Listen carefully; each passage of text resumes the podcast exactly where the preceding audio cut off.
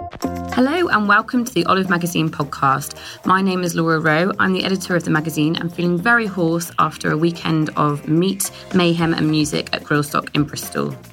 This week, I've done some very serious live reporting from Grillstock. I've been speaking to my good friends and festival organisers John Finch and Ben Merrington, who you also might recognise from our latest issue. They were the chaps telling you at the back in our lowdown how to get the perfect ribs. Plus, I did a tutored lager tasting with Joe Miller, beer sommelier, at the festival. And we have Janine, our food editor, and Anna, our cookery writer, talking about 2016 being the year of the cauliflower. In complete contrast to all of my meaty talk at Grillstock, they're going to tell you why you don't have to just stick to halloumi on the barbecue this year if you're looking for a meat free menu. There are so many great options, including Anna's incredible grillable vegan burger and more. So, forgive my huskiness, and let's get started with Janine and Anna talking about all things veggie. So, today we're going to be talking about some new veggie and vegan trends, including lots of new barbecue ideas from our latest issue. Um, so, I'm here with Anna, Hi. cookery writer, mm-hmm. and Anna's written the barbecue feature for our July issue, and it's packed with fantastic new ideas, including what we think is the ultimate vegan burger. It's pretty good. Tell us how you managed that vegan burger magic, because it is quite incredible. Well, a lot of the a lot of the vegan and vegetarian burgers that I've had, um, they're really tricky to actually put on the barbecue, and so mm. you're missing out on on all the, the fun like of a the barbecue char as yeah. well, the char on the outside and the smoke. And it's frustrating when they crumble, and you know you don't yeah. get the nice char lines. So um, we thought we'd just try and come up with an actual grillable vegan um, patty. So it's really meaty as well, and you know it's got a really nice colour. So it's made with um, beans and brown rice. And we've also got some smoked paprika in it for like smokiness. Yeah, because I think when we tried it, one of the things that we were really surprised about was that it did actually have a little bit of bite to it. So it's not yeah. it's not the horrible mush that you sometimes get with veggie burgers. Yeah, I also I find it quite frustrating when bean burgers are also breaded and deep fried because that's yeah. not it doesn't feel like a patty to me. That's you know something different. Mm-hmm. So um, yeah, we thought we'd go for straight up burger. So what else have we got in that feature as well? We've got some really interesting. We've got a really nice thing to do with sweet corn because I know a lot of people are really because um, it's such a simple thing to do. You know, parboil it and then yeah. chuck it on the barbecue. And the topping you've done is a kind of Mexican type. Yeah, thing. so um, it's a kind of a mix between uh, a crema, which is uh, sour cream, double cream, and um, with lime, coriander, and feta as well. Uh, so it's yeah, it's really it's a bit different. Um, so you get the good chew of the corn, and then you get like a salty, creamy topping, yeah. which is really good. They That's are really addictive. definitely one to try. Um, and then my other favorite, because again, I think it's a vegetable that kind of mimics not we no we want to mimic meat, but it's got that bite to it, so you can't actually grill it. Is the smoky miso aubergine? Yes, it just sort of it feels like it's a match made in heaven, to be honest. Um, uh, I know a lot of people grill them, but I thought, well, why not take it outside if you're doing something a bit a, a bit different as well? Because you don't want to stick with traditional uh, English or American flavors on the barbecue. So I thought we'd do something a bit Japanese as well. Um, and it's with a pickled mooli as well, so it's really nice. It's sort of sweet, sour, salty. And that one, that one's actually vegan too. Yep, so I yeah. mean, we've got it's not just vegetarians, and it's not just a lot of stuff with cheese on there. We have got some stuff which is strictly vegan, and it's a kind of a trend that we've been seeing happening a lot recently. It's something that's been um, out from the fringes and really moved into the mainstream, and I think people are really embracing it as a sort of a healthier way to kind of supplement your diet, you know, a bit, bit of this and that. What what other trends are we seeing in the kind of vegan and vegetarian? There's a lot world? of um, whole vegetables being uh, grilled or uh, roasted, so whole cauliflowers, yeah. whole carrots, that sort of thing. Um, also, uh, cauli steaks as well, which um, I don't know. A former Olive cover star, yes. the cauli steak. It's a hero. Um, yeah, so and also those can go on the barbecue as well, so it's kind of nice. It's it's it's it's it feels like you you know you're eating a, a meal rather than just little bits. So um, yeah, I think we said that um, cauliflower is uh, you know it's 2016's hero veg, and it keeps on going. Like we've had a cauli steak on the cover, we've done cauli rice, we've had cauliflower as a, a pizza base yeah. as well, which works really well. Yeah. And um, a new thing that we're quite interested in, so you might see a recipe for it popping up quite soon, is um, been reading about in the US, they do buffalo cauliflower. So it's kind of buffalo wings and it's um, cauliflower that's tossed in spices and then baked until it's crisp, and then you serve it with blue cheese dip, which I think sounds fantastic. That so sounds I think really we, good. we'll probably have to make that happen in a future issue. I've seen cauliflower popcorn as well, which I'm not sure I'd eat a whole bag of that. And you said that you actually had a couple of um, slightly dodgier vegetable Well, trends that you spotted. so it's really exciting to see all the uh, all the vegetables sort of in the in the light at the moment. But I have seen a few pulled porks made with carrots. Um, Can you explain how it works? Because I still can't get my head around it. this. this is it's mental. So it's just stewed carrots, and they sort of fall apart, and it's got the same color, probably not the same texture as pulled pork. I imagine so- it'd be quite mushy. yeah, Yeah. Um, and another one is so you've got the beer can chicken, and now we've got the whole whole cabbage version. So what is the beer can chicken? Because that that is. I mean, we, we've got we have actually got a recipe coming up very soon in the future, which uses beer can chicken, and that is you open a tin of beer, Yeah. and you sit the chicken over the top of the beer can, and then you um, put the lid on a sort of Weber style barbecue and let the the beer steam the Yeah. inside of the chicken as it as it cooks. So it's a great idea, and it's been around for a long time. Yeah, But, it's um, um, it's it's really good. I think a lot of people have been doing it like camping and things. Yeah. It just it makes the meat super juicy. But this version is hollowing out the cabbage and then doing the same thing. Yeah. So I'm not quite sure if it would, you know, have the same effect, but don't think we'll be. I think beer one can, can cabbage, even even the sort of even the combination of beer and cabbage sort of together feels a little bit of a step too far. This week, um, if you want to look online, we're going to put up a fantastic new video for beetroot rice, which Yes. Anna has just um, created a recipe for. So yeah, um, a next step on from cauliflower rice, Yeah. really. And it's actually really lovely because you chop the beetroot and then you just pulse it in the food processor. it's and really it, quick. It, makes it into these little nubbles of uh, beetroot. And even though it's raw, what that does is it allows the beetroot to soak up all of the gorgeous vinaigrette that you've Yeah. put on it. So it's one for your barbecue um, this year. Sides, watch out, yeah, watch out for it. Impress your friends. It's very colourful, and we've topped it with some seeds and some lovely um, white sort of creamy feta. So that's one to look out for. So thanks very much, Anna. Loads of great tips there. And if you want um, any more veggie tips, then obviously go to olivemagazine.com and look out for this issue and our new issue next month. Yeah. Thank you.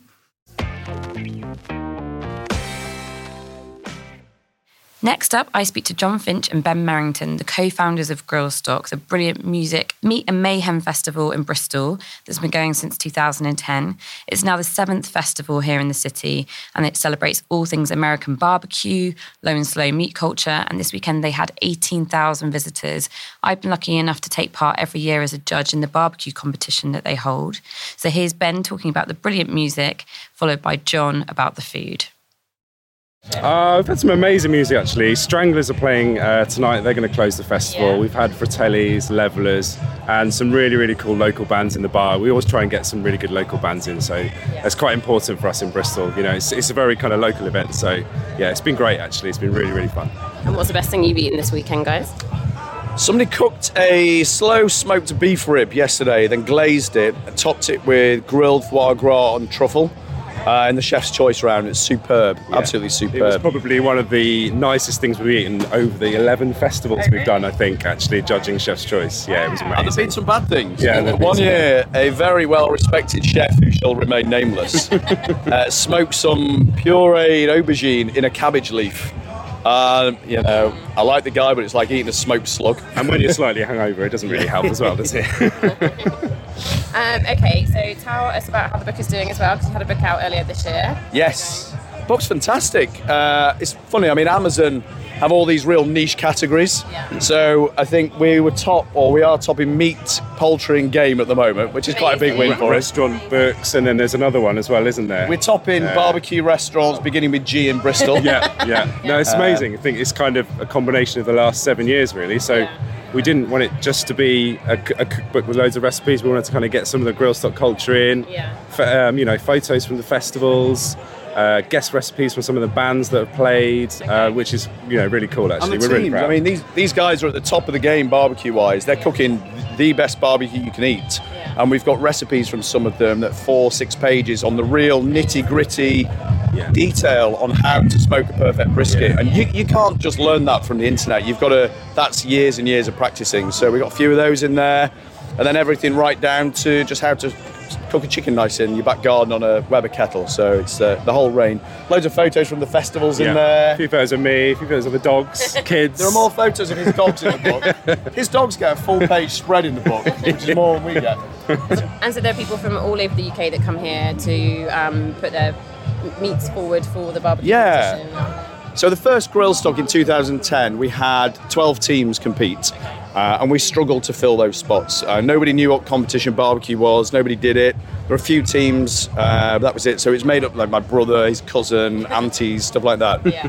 This year, I think we had over 100 teams apply to compete. Um, we selected these 30 that are here today, 29 here today, because either they've been to Grillstock. In fact, All all, but one one, of them have? Yeah. competed Yeah. previously, and then one new team. So uh, yeah, it's hard to choose. So we kind of stay loyal to the guys that have grown with us over the years, Yeah. Uh, and they come back every year. They love it. It's a shame we can't fit any more in here, really. Um, Yeah. The 30 is the kind of the limit Yeah. um, for this festival. So Well, Laura, you just had 29 wings. So I what, Do you, I what do you think if we had 50 teams competing? Yeah, I mean, I don't think my stomach can take that, but I've been in training. I've, I've been here for every festival, I think, Yeah, haven't yeah, I? yeah. And um, yeah, my stomach's grown every year. seasoned judge now. seasoned judge. and Um, you wore a stretchy skirt yesterday. I, I did. saw that. I did. I came prepared. I came prepared. all the teams this year are from the UK, but we have had Okay. guys from the States, from Europe over the years as well. Amazing. So Australia, Australia, South yeah, it's been Africa. really, really good actually. They, Really uh, they take it so seriously, and, and you can taste that when you get to the final product. as Well, there's big prizes. You know, the first year it was just kind of the kudos of winning at Grillstock, but now teams that have done well at Grillstock have gone open to onto open restaurants on the back of it to get their own line of barbecue seasonings and sauces out there. And the prize money's great. You know, they, they can win a thousand pounds. They win trips to the states, go and compete in America there, and so yeah, it's worth. Um, every year the prizes go up a notch, don't they? So in our latest issue, we've got a great feature by you guys. Yeah. On, on ribs. Smoking ribs. Smoking ribs. So what are your top tips if people haven't read that article yet? If you quickly summarise. Top tips. Um, I mean, not just smoking ribs, but for any barbecue, just slow everything down, relax. Uh, here we tend to get the fire as hot as we can, and then burn our burgers, burn the chicken, and everything's not cooked. Just, just slow everything down. It's not a race to get the food cooked. And actually, what we say in the article is the longer it takes you to cook, uh, the longer you've got an excuse to sit outside drinking beer next to your barbecue cooking. Yeah, so. exactly. and do your That's what it's homework on you know cooking on real wood and, and how it kind of adds flavour and you know the different kind of smokes and heats and things like that. So Grill it's good stock's to- all about the low and slow, so we're not really grilling food here like we would in Britain. I mean, you could warrant probably 18 hours sitting outside Yeah. cooking if you if you wanted to, Exactly. wouldn't you? Got that much beer. Yeah. Yeah, exactly. There's always a way. There's always a way. All right. Thank you so much, guys. Ace, Have thank a you, brilliant Laura. Festival again, and um, I will be back next year. So that was Ben Merrington and John Finch, the co founders of Grillstock. Thank you very much. And if you're feeling inspired having listened to the great time we had at Grillstock, make sure you go to olivemagazine.com where we've got a brilliant feature at the moment of our favourite food and music festivals. And every single month we round up our favourite food festivals and food events for you to enjoy across the UK. Now, as a judge, I was lucky enough to taste some incredible things over the weekend. I was judge at the burger round and the chef's choice round of the barbecue competition. But to help swill all of those down, I managed to grab five minutes with Joe Miller, who was Budvar's beer sommelier for the day. So here's Joe to talk us through the joys of lager. Okay, It's 1,700 pints in the festival tanks today. We've got four of them. Um, the usual tanks um, hold 880 pints, and uh, we've got four tank sites in the UK. The last one we just launched last week with Simon um, Rimmer um, at his new place in uh, Wirral. Um, and um, the one that sells the most is the Oast House in Spinningfields in Manchester, and they sell about a tank a week, which is pretty phenomenal. Yeah, Like that bit. Uh, so yeah, so Ben was just asking, is it has it got um, uh, has it got kind of extra yeast in or something? But this one doesn't. But we do have another beer called um, Krausened, uh, which is a really interesting beer actually. Harks back to in the olden days um, when the guys added used to add a little bit more um, yeast to give it a little bit extra bubble before it went out to the pubs because yeast has got three jobs. Um, one is eat sugar, piss uh, alcohol, and burp CO2. So in the wooden bungs, they used to take out the wooden bungs, and all the time it was releasing CO2.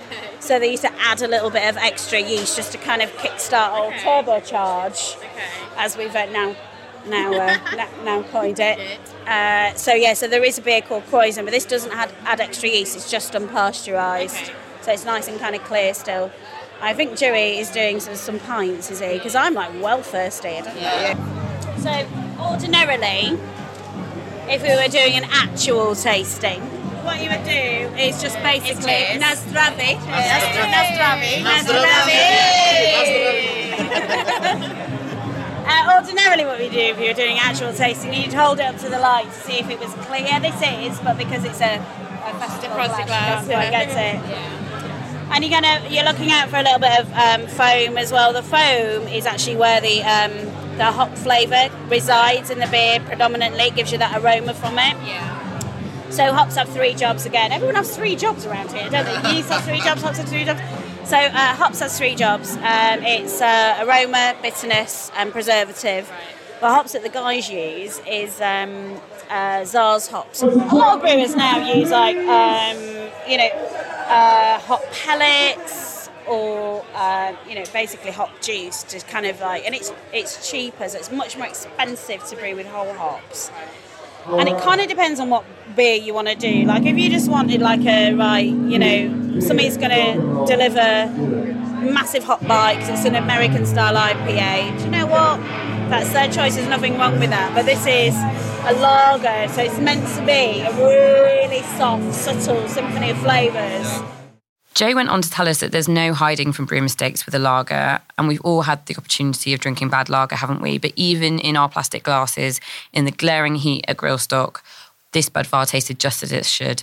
So here's Joe again, along with my very inquisitive baker mate Ben, to tell us why. And forgive the music if it's a bit loud in the background. I did mention this was a music and mayhem festival too, didn't I? The Budvar guys, again, I've never heard of this, and I go to visit a lot of breweries they use their yeast three times. Most brewers use it ten times, and that's because um, they, they just want to make sure that it has the best um, sort of DNA impact by only using it a few times, so it like keeps that flavour really honest. Yeah. Honestly, it's phenomenal. The stuff, the lengths that they go to is honestly genuinely really, really phenomenal. Can't link between the difference between sourdough bread and white sliced bread and lager normally gets tainted as being the white sliced bread of the, the beer and ale world, and this is more down the sourdough end of the market. It's so hard to brew a really good lager, and that's why um, that's why these goes to, these guys go to pains to make it because you can't hide. Yeah. You know, if you were. Um, if you're like making like a big chili or something with loads of flavours, you can kind of like hide from um, having cheaper meat or um, whatever. But actually, if you want to make a really, you know, a really uh, subtle kind of fish or vegetable, it's all about the ingredients and how you then really react to them as opposed to kind of stuffing in flavours. Um, and it's a really kind of similar thing. So, and they've been doing it for 120 years now. So, yeah, they're, they're pretty, they're pretty at it. yeah to work for the British market because often the British market goes for most bland flavours like mayonnaise, white sliced bread, lager beer, kind of generally the dumbed down version of an ale. Do they struggle to, they try to put more flavour in it or are they trying to dumb down the flavour at the end of the day? No, we do, the, it's the same, so what you're drinking here is exactly the same as you would drink in the home market in the Czech Republic. Right. Um, especially, you know, the, the, the, tank is literally, it's been in the country for less than 48 hours. It's driven, it takes about 11 days. If you were to, uh, hang on, if you were to walk it, it would take 11 days from the Czech Republic, non-stop. Just putting that one out there. I Don't know if anyone wants to put those in test yet. anyone up for a trip? Go! So thank you again to beer sommelier Joe Miller. And if you'd like to learn any more about Simon Rimmer's tank beer at his new pub and bakehouse, The Viking, in West Kirby that Joe mentioned, you can visit olivemagazine.com for our new review. Thank you very much for listening to the Olive Magazine podcast. Please remember to review and rate us on iTunes so even more lovely people like you can listen to us. Next week, I am taking a little break I know, again, I have to have a holiday though. It is the summertime. I'm going to Ibiza, so I'm going to make sure I listen back to our Olive Magazine podcast on why Ibiza is a great foodie destination this year.